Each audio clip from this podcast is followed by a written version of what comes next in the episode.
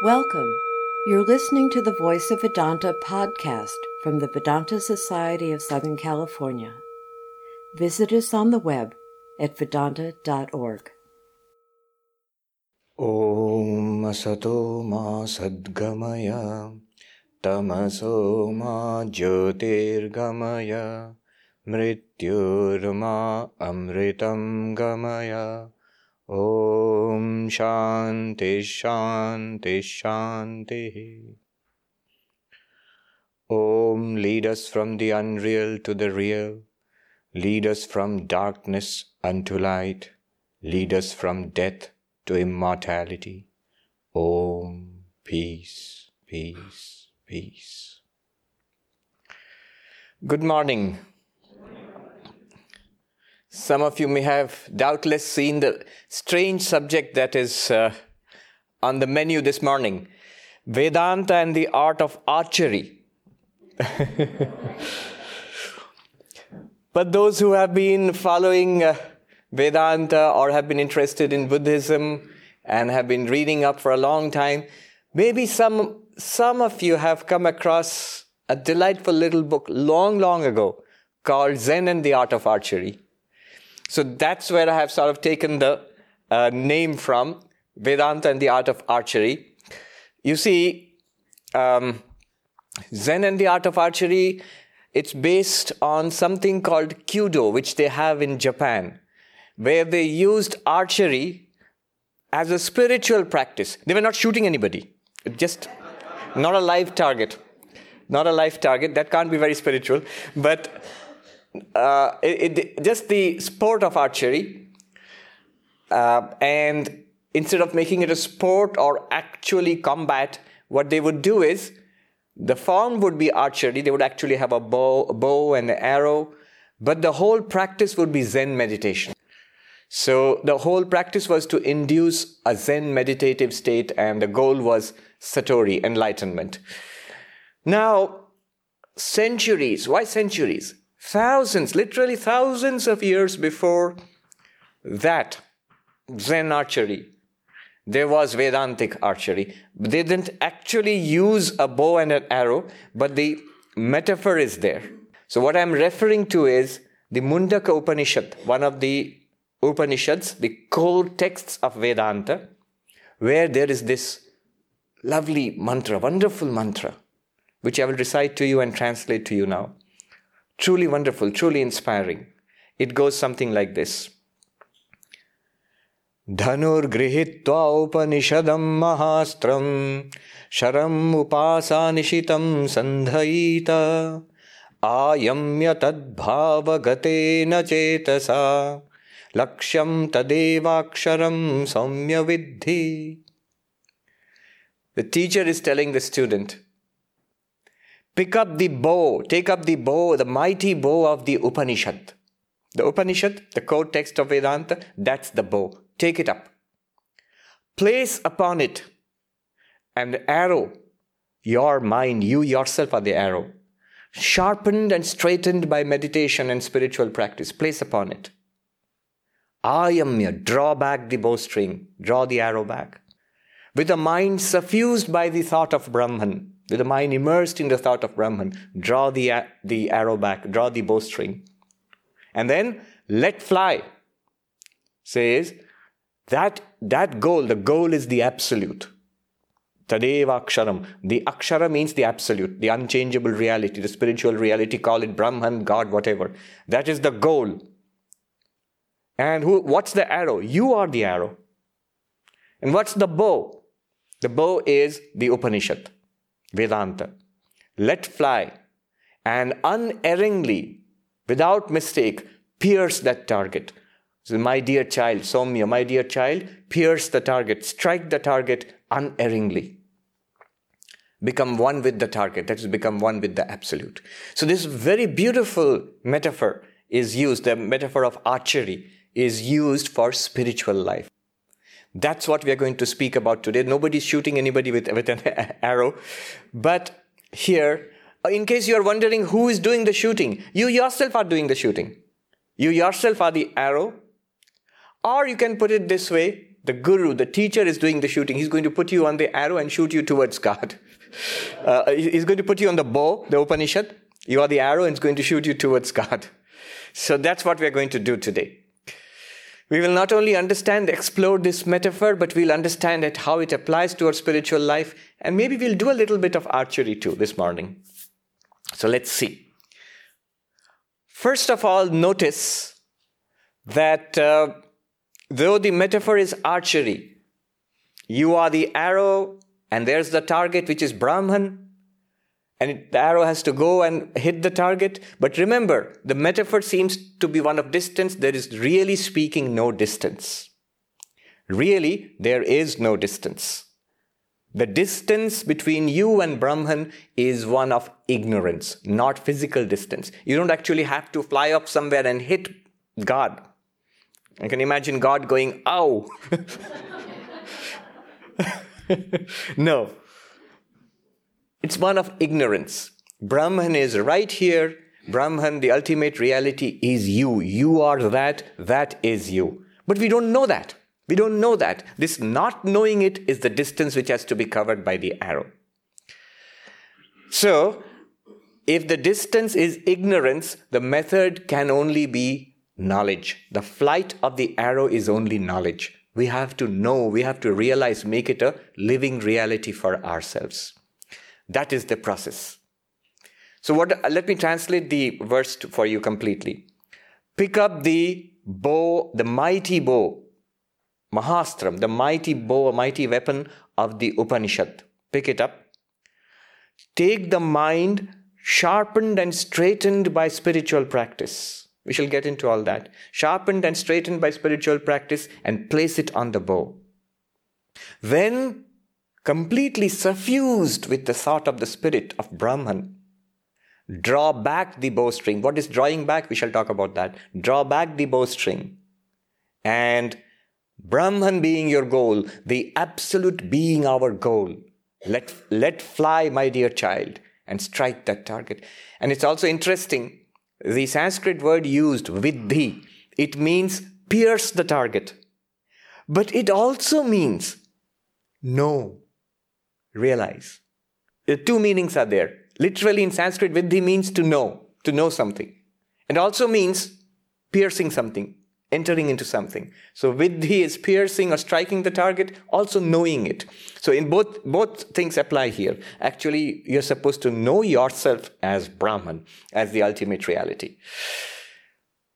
Now, the question arises how does one use the bow of the Upanishad? The bow of the Upanishad is there, bow of Vedanta is there. How does one actually go about it? One has a general idea if there's a real bow and an arrow, you sort of take it up and put it there and pull it back and let go. It's not as simple as that. Anybody who's tried archery knows. But yes. But the Upanishad bow, the bow of Vedanta, how does one use it to realize that one is Brahman? To answer that, I'll have to cover the whole of the Upanishad for us right now, the whole of Vedanta right now for us. No mean task, but I am helped in this pursuit by one fact, one advantage I have is Many of us here are not new to Vedanta. The general principles many of us are acquainted with. Many of us here have been coming for many, many years. So if I sort of race through it, you'll forgive me because I don't have months and months to talk about it. So here goes the general principles of Vedanta. What does Vedanta tell us? What are we doing here? But we are trying to understand how to use the bow of the Upanishad. So what, what, does, what does it mean, using the bow of the Upanishad? What is Vedanta telling us? In essence, the famous Vedantic dictum, Shankaracharya said in one sentence, let me tell you what Vedanta is. Brahma Satyam Jagat Mithya Jiva Napara. What does it mean? Brahman, the Absolute alone, is real. The world as it appears to us is false, an illusion, an appearance.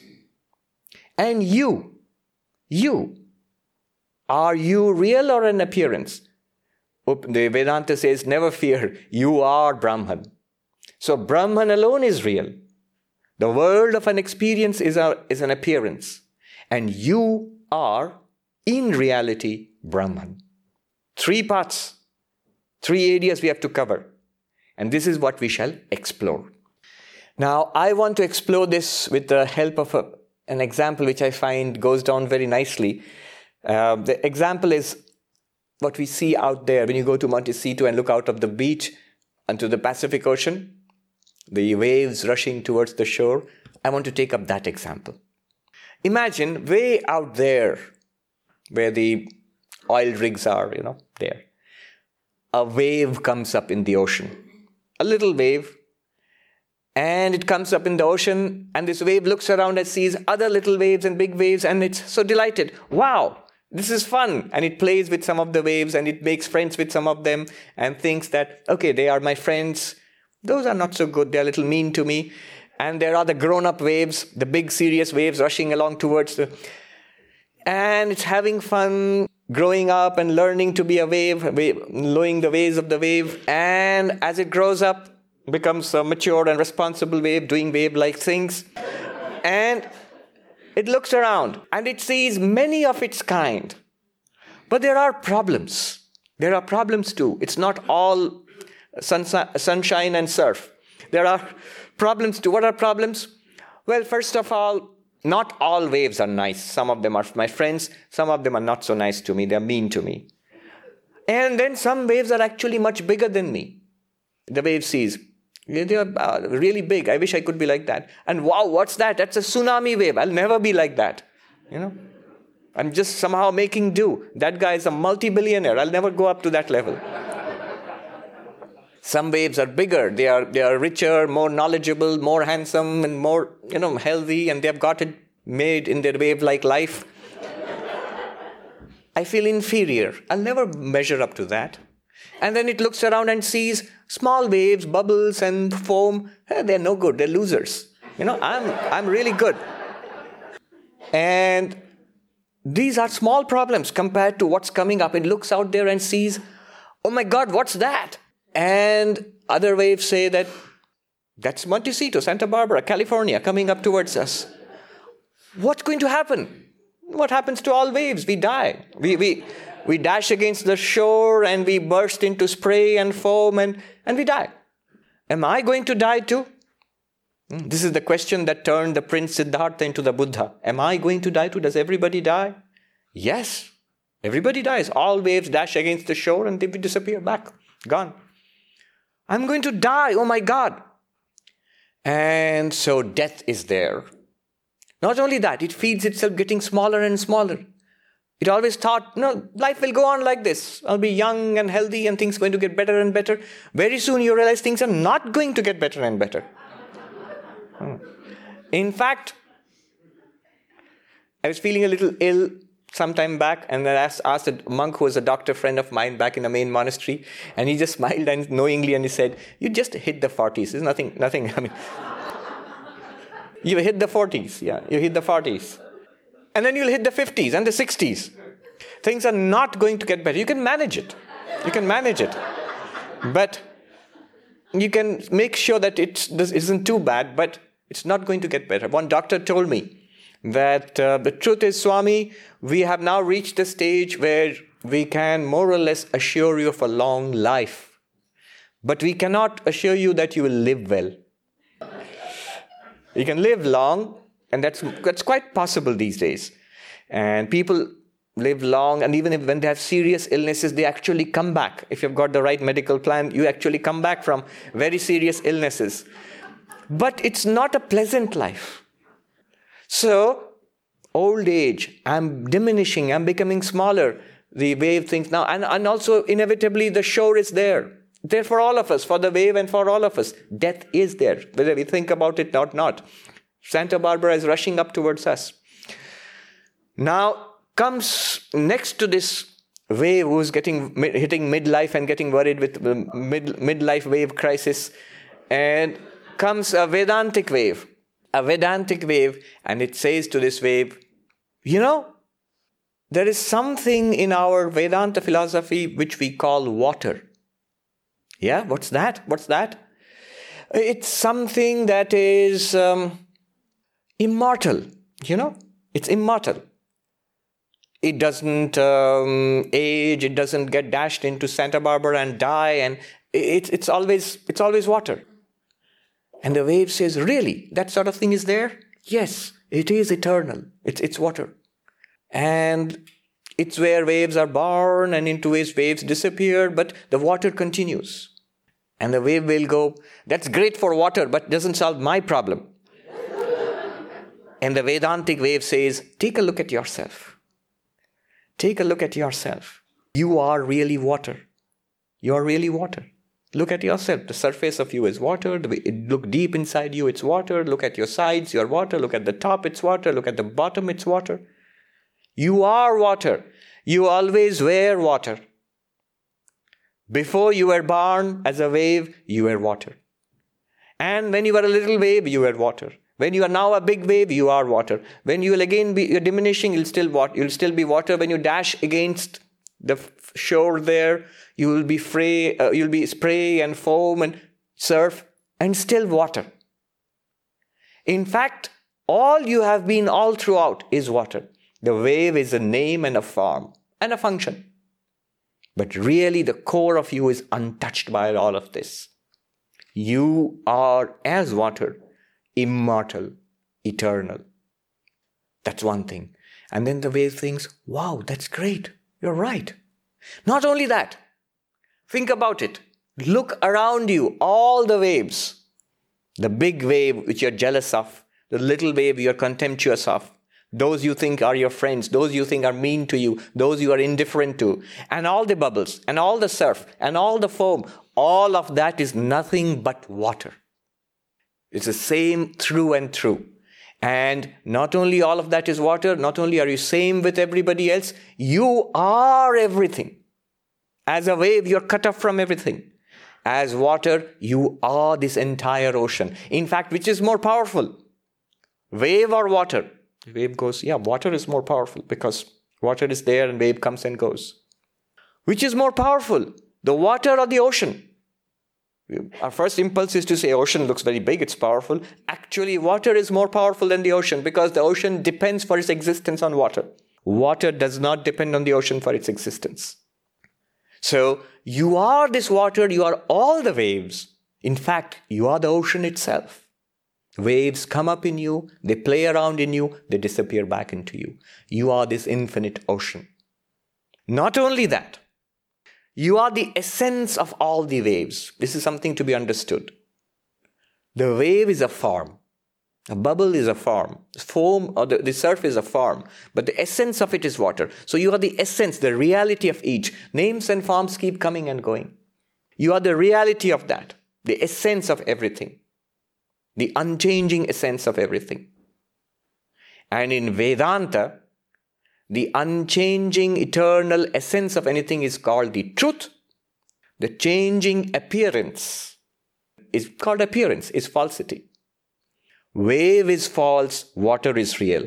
When you say wave is false and water is real, what we mean in Vedanta is not that the wave doesn't exist.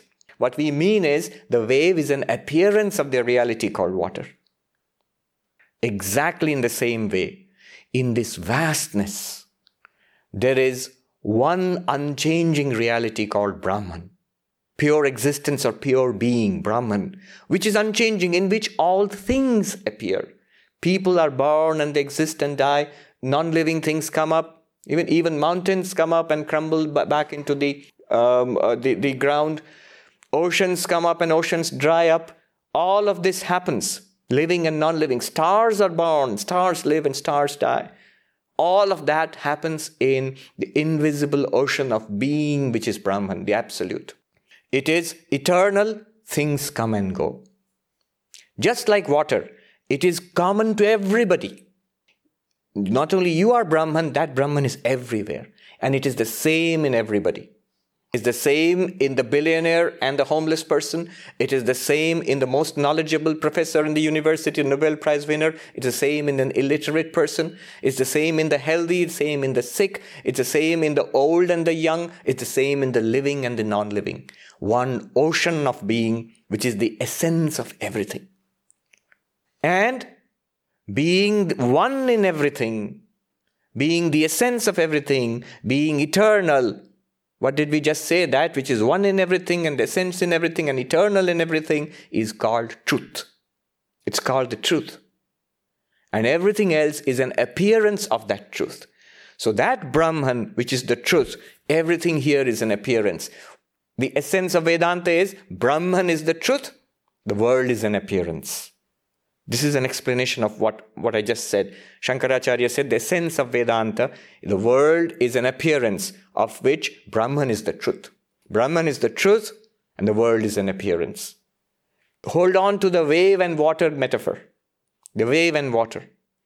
The water is one in all waves and bubbles and surf and everything. In the entire Pacific Ocean, it's one reality called water. Think about it. If you count waves, how many are there?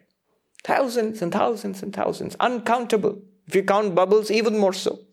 But if you count the water, one. One. In the same way, if you start counting living beings, if you count human beings, 7 billion of us. If you count non human beings, billions and billions. If you count non living entities, trillions and quadrillions of particles buzzing around in this universe.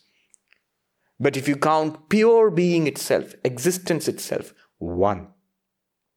So Brahman is one in this immensely variegated universe, one, just like water is one in the ocean. Second, Brahman is eternal. Waves come and go, it's always water. Before waves, it was water. When it's a wave, it's water. When the wave disappears, it's water. It just goes back to water. In the same way, Brahman is eternal. Beings are born. Living beings are born. Non living things are created. They exist in that ocean of being and they disappear back into that ocean of being, which is Brahman. Second, that is the second thing. First thing is, it's one. Things are many, existence is one. Brahman is one.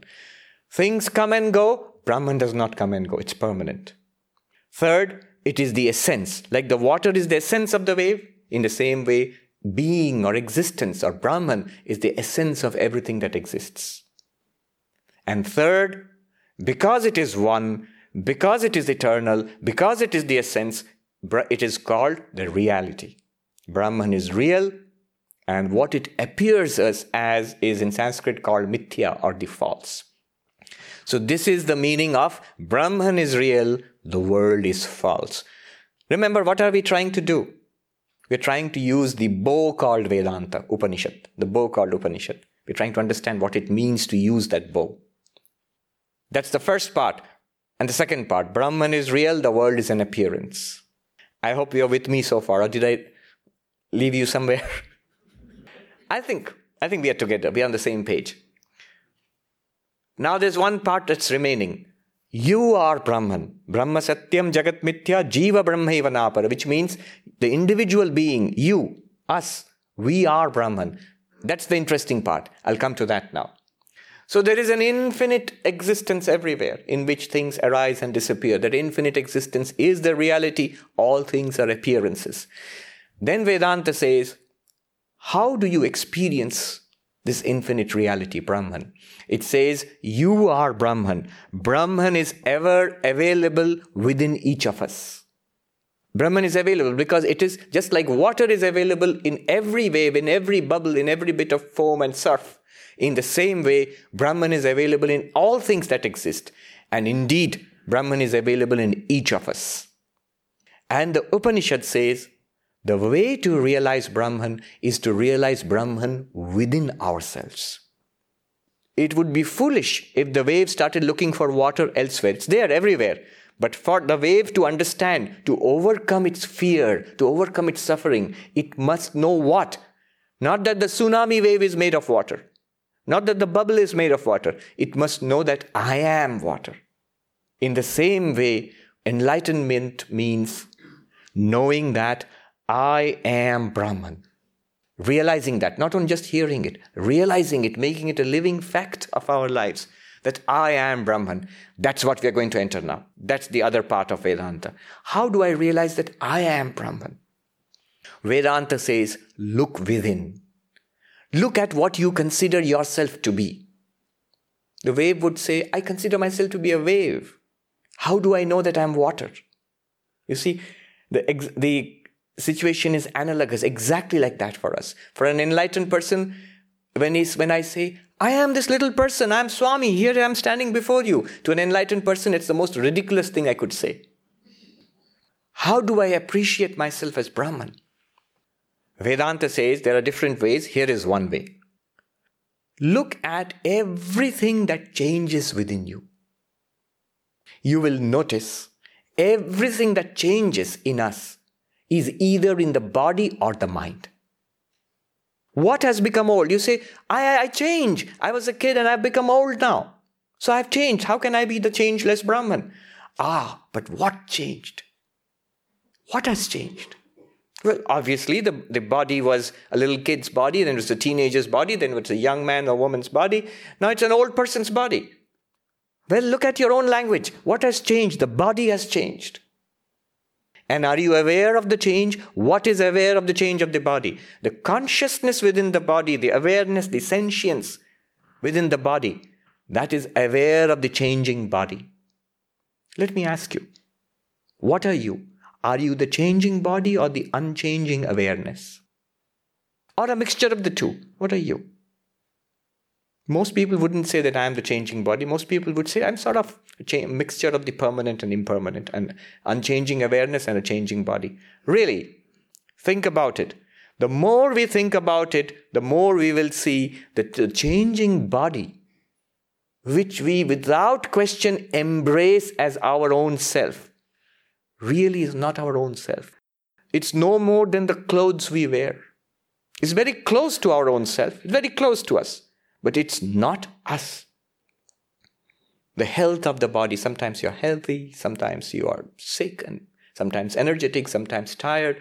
But the one unchanging consciousness, awareness, sentience watches and experiences health and sickness and recovery, tiredness and energy vigor and weakness of the body are all recognized by one unchanging awareness.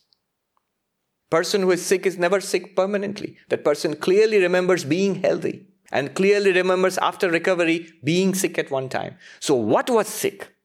Not the consciousness, not the sentience. The sentience or consciousness which you are is like a light lighting up the different conditions of the body. So the body changes and is changing continuously. You are the unchanging awareness. Just like the water is unchanging, no matter what the wave does. In the same way, the awareness within each of us is unchanging. One. Second, what's common to all of us?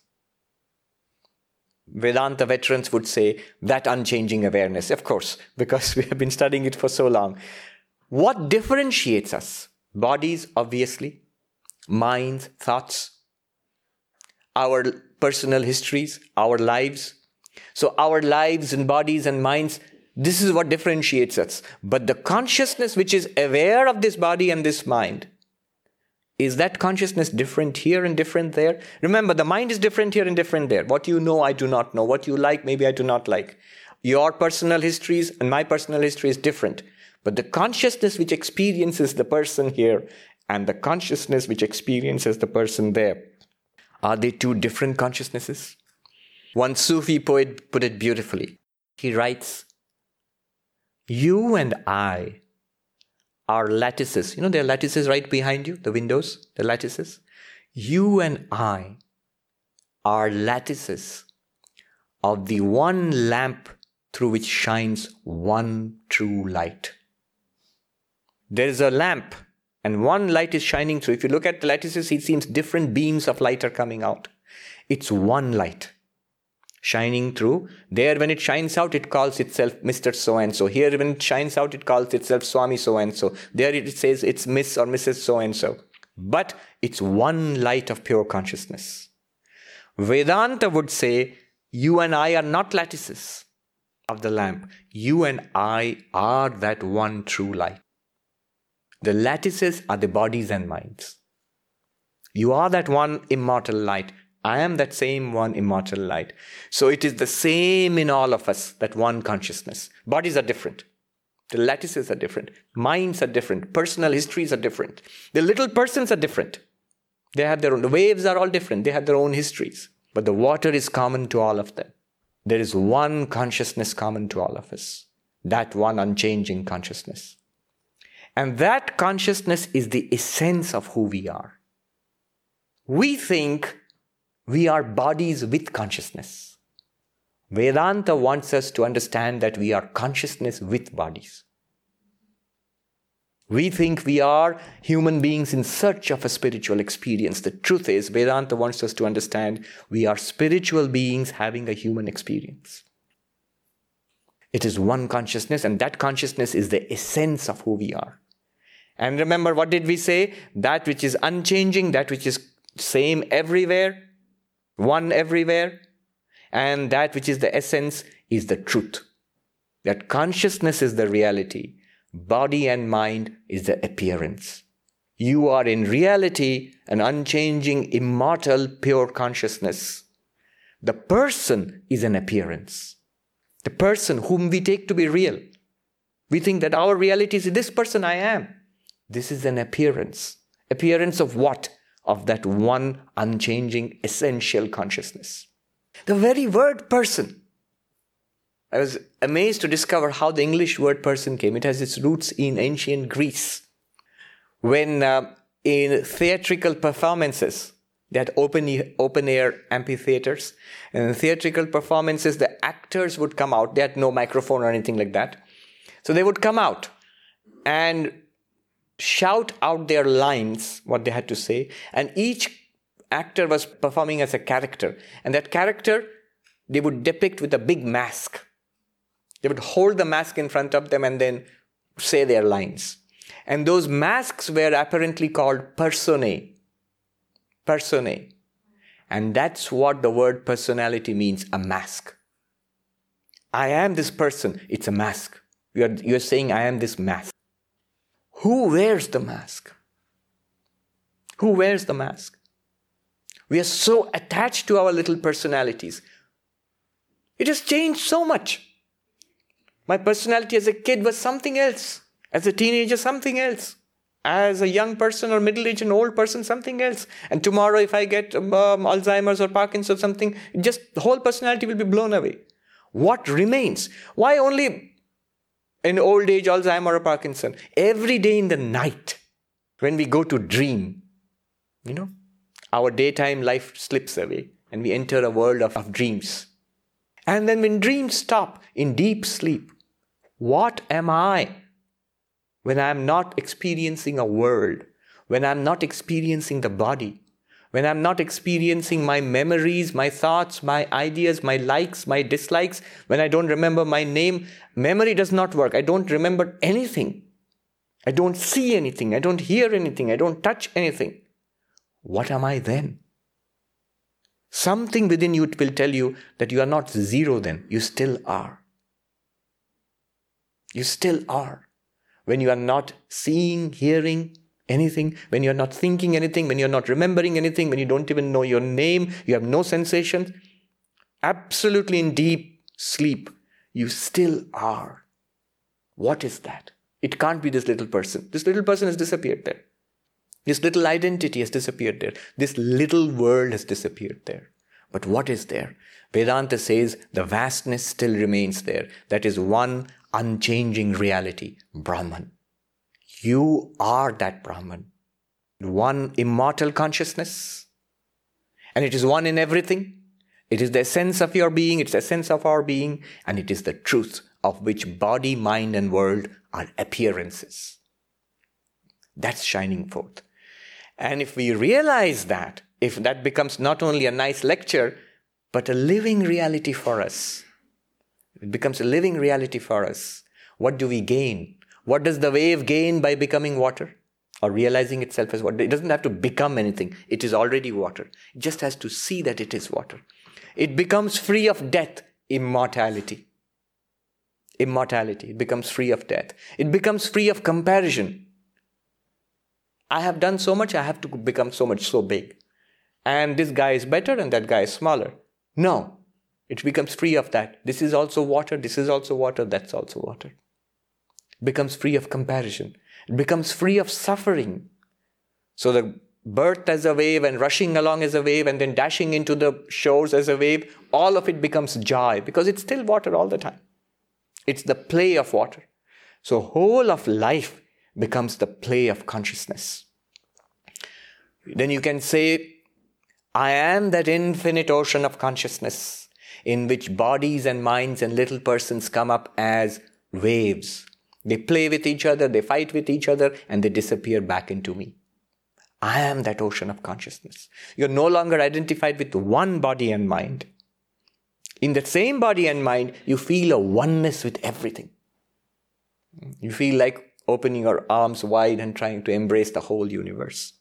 Because you are the whole universe. The whole universe, in fact, is in you. You are not a little thing in the universe. The universe is a little wave in the ocean that you are. Brahman is real, the world is an appearance, and you are Brahman. The result will be immortality. The result will be a sense of oneness with everything. The result will be bliss and joy. Now reflect back upon what I chanted at the beginning. Asato masad gamaya. Take me from the appearance to the reality, from the wave to the water. Tamaso ma gamaya. Take me from darkness to light. Let me know from, from body and mind to consciousness knowing the world as Brahman, and then myself, I am Brahman. From appearance to reality means knowing that Brahman is real, the world is an appearance. From darkness to light means I discovered that light within. An enlightened, whom I consider to be enlightened. I always felt he lived somehow, you know, he was living in eternal sunshine. There was some light radiating unmistakably from him. Yesterday I mentioned that old Swami, an Irishman who became to India to become a monk, to become a monk, and he became a monk, a wonderful monk. I saw him in his last days. He was 90 years old and had a, he was a very senior monk. I had the occasion to serve him, and he had Alzheimer's, for forgetting, as it happens in old age. I don't know if he had Alzheimer's, but just forgetting and he wouldn't even remember whether he has eaten or not. So one day I had taken him to his room in the evening. He was going to sit down for meditation. I was untying his shoelaces, and he said the most remarkable thing to me. He looked down with a beautiful smile. He was a saint. He looked down at, with a beautiful smile. He said to me, You know, my boy, I don't know where this place is. He had been living there for 60 years. He says, I don't know where this place is, but I know that I am in great bliss. I still vividly recall his smile and his face looking down at me. That's one thing he told me. Another thing he told me before he died, the last time I saw him. He loved roses. So he was sitting in the rose garden which he had cultivated for 50 years, five decades. He was sitting in the middle of that, this old monk. I bowed down to him and then he looked at me and he pointed all around, all his beloved rose gardens and the trees around which he had planted. Fifty years tended it. He said, All this shall pass away. Atman alone abides. The Brahman alone abides. That's the last thing I ever heard from him. All this shall pass away. Atman alone abides. Atman is the pure consciousness within. That alone abides and I, will always remember it all. I can. I mean, these two times his face was so vivid and clear as he was telling me. I never saw him again. I mean, alive. That's what we said. And then the last line of the prayer: "Lead us from death to immortality." What happens to the wave when it realizes it is water? It goes from death to immortality. It knows the wave form will die. Our bodies will die. Even the most enlightened of persons, the bodies did die. But the person does not die. It remains, the person remains as pure consciousness, always, what it always was. So, Mrityur Mamritam Gamaya, take us from death to immortality. Take us from death to immortality. Sounds fine, but there's a catch. And I'll speak for the last 15 minutes remaining to me about the catch. The catch is here. The Remember the metaphor of the bow and the arrow. It says, Upasanishitam. The arrow must first, before you shoot the arrow, the arrow must first be sharpened and straightened. Straightening the arrow, what is straightening the arrow? It is called karma yoga. the practice of karma yoga, straightening the arrow. One must straighten out one's life. Vedanta is not going to work if I am a crook. no spirituality without morality. A decent moral life is a foundation of spiritual quest. One may have spiritual insight, but what will happen is if my life is a mess, it will tend to overpower that spiritual insight. I will never be established. It's like being drawing lines on the sand in the surf that will come and wash it away again and again. So, morality. Morality means truth. It means self control. It means unselfishness. A kind of uh, a basic standards in my life. I will not step beyond this. I think of myself as a good person and let me be a good person. Let me be a good person. Whatever your standards, just be true to yourself. Let's just be true to ourselves. And everything will fall in, fall in place. Let me not say things, do things, even think things which later I regret. So this is my, my standard. I shall not sink beneath it. I may sink beneath it, but I shall know that I'm not allowed to. I shall raise myself up to this level. So that's straightening the arrow. A powerful practice in this is karma yoga work which is done for the sake of others. All the time we are trying to make this little person, this little wave happy. But if I am everything, why should I spend my life trying to make this perishable little person happy? Let me do things for others. And you have an advantage. In this country, I've seen people are generally, they're generous and they're kind and they're nice and they really want to help others. It's one of the most um, generous countries in the whole world. There's a, there, is a, um, there is a deep feeling that we need to do good to others and to the environment. And they do. This country does a lot of good, tremendous amount of good. So, morality, number one. Uh, that's straightening the arrow. Now, in a straight arrow, one also needs to sharpen the arrow. You see, what happens often is you shoot the arrow. If the arrow is not straight, it will fly anywhere. No matter how well you aim, it will just go anywhere. It, it will, so you don't go to Brahman with a crooked arrow, with a crooked mind. But with a straight mind, it will fly true and straight. But what will happen at the end is, if the point is not sharp, it will hit the target and bounce off the target and fall flat. And often I hear this wonderful talk, Swami, but it all disappears the moment I hit the freeway.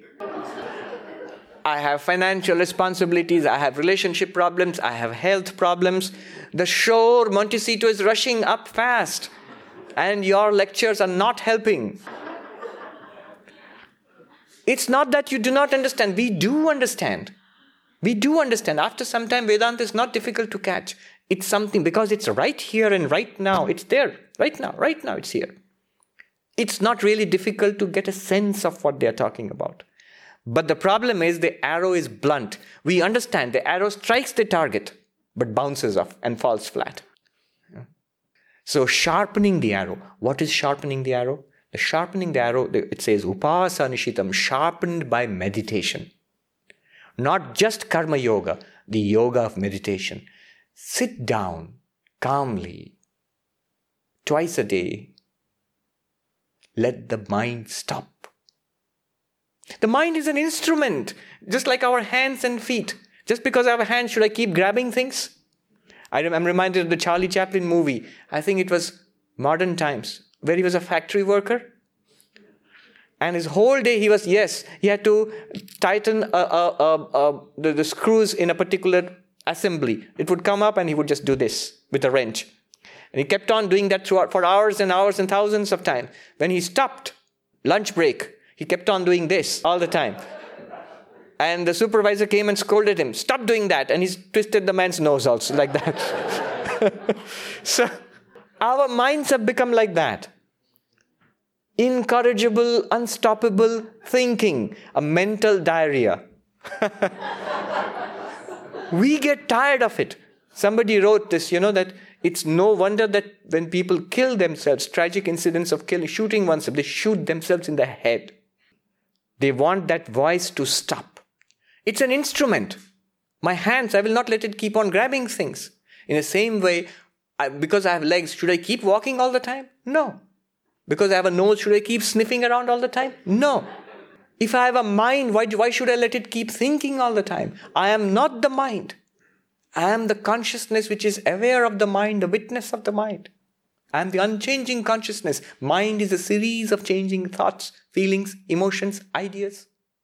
So, switch off the mind, calm down the mind in meditation at least twice a day.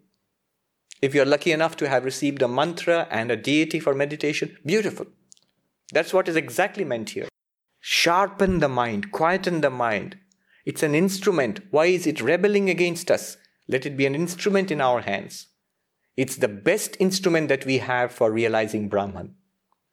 With an arrow which is straightened and sharpened, place it on, on the bowstring, and then I am a beautiful word.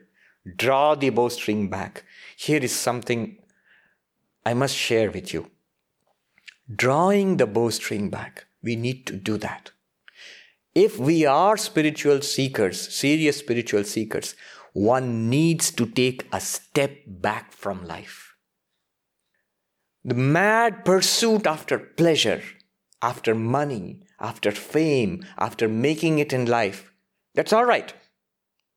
You will do it and you will get the results of that. What the results are, everybody knows. But when we take up a serious spiritual quest, one must take a step back, stop. Sri Ramakrishna used to say, simple life. A life without too many activities, without too many obligations, without too many hassles. If you're trying to make it in Silicon Valley or Hollywood for that matter, then do that. If you really want that, then do that. But if we are trying to realize Brahman, become enlightened, then that has to quieten down. You have to turn the volume down of your life. If the external life, if we are too much spread out in the world, always worried about relationship problems, always worried about the mortgage, always worried about this and that, turn down the volume, reduce our needs, make as simple a life as possible. You need the time and energy and the mental resources you have to develop, you have to devote it. We have to devote it to Brahman. That is drawing the bowstring back. Step back a little bit from little bit from life. Life will go on. You need to earn money. Yes, you need to eat. Yes, even monks in the Himalayas need to go out and beg for food. Of course they do. Body is to be the body is the best instrument for enlightenment. Body is the instrument for enjoying the world and suffering in the world, but body is also the instrument for enlightenment. So you need to take care of the body, need to exercise, need to eat, need to earn money to maintain yourself, need a modicum of relationships so that you're not lonely. From outside, you do something for the world and you're connected to the world. You're not crazy or something. But a simple life. Step back. You see, that's what a monk is. A monk is that thing to an extreme. A monk does not have possessions. Might have a little bit to get around in the world, but really no possessions. No stuff to worry about. In this country, one problem is stuff. I never knew about the concept of special storage places, big places. What do you do? You store your stuff. You store your stuff in your room and it overflows your room, you put it in the garage. When you have no space for your car, you put it in a special Uncle Bob self storage and more stuff and more. A monk does not have any stuff. Even if a little bit is there, that no sense of ownership is there. No sense of ownership.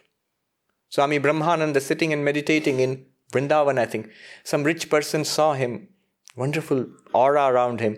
So devotionally approached him, bowed down, and gave him a, a wrapper, a, a what you call a blanket actually, like a, what you call a comforter here. It was very cold there. And when he did not react, he lovingly wrapped it around him and then he left. After some time, a crook who was watching this saw the expensive comforter, so tentatively came up, saw the monk was not reacting, and snatched it away and ran off. And Swami Brahmananda sat there smiling all throughout. Both. No sense of ownership. No sense of ownership. Stuff. Activities People are engaged in a mad round of activities. Monks reduce it only to the essential. Relationships. A monk has no relationship. Uh, what, what does it mean? It, it, he or she has the same relationship with everybody. Relationships give problem when you have different relationships. So relationship, same relationship with everybody. And the monk has only one and only one goal in life. That is realization of, a Brahman enlightenment. Now, one need not become a formal monk. Remember, Vedanta was taught to householders. Krishna taught it to Arjuna, who was not a monk. And after the teaching also did not become a monk. There are any number of people in the world who, who received this teaching of Vedanta. So Vedanta is for everybody, not for monks. But what one has to do is internally you have to become monk-like, not monkey-like. I often say the monkey has to become a monk. The monkey mind has to become a monk mind internally. I have personally met at least a couple of people who are multimillionaires and deeply spiritual. But you know what? Their millions are external. Their core of their heart is the spirituality. It's not that the spirituality is external and the millions are the core of their heart. But they are few in number.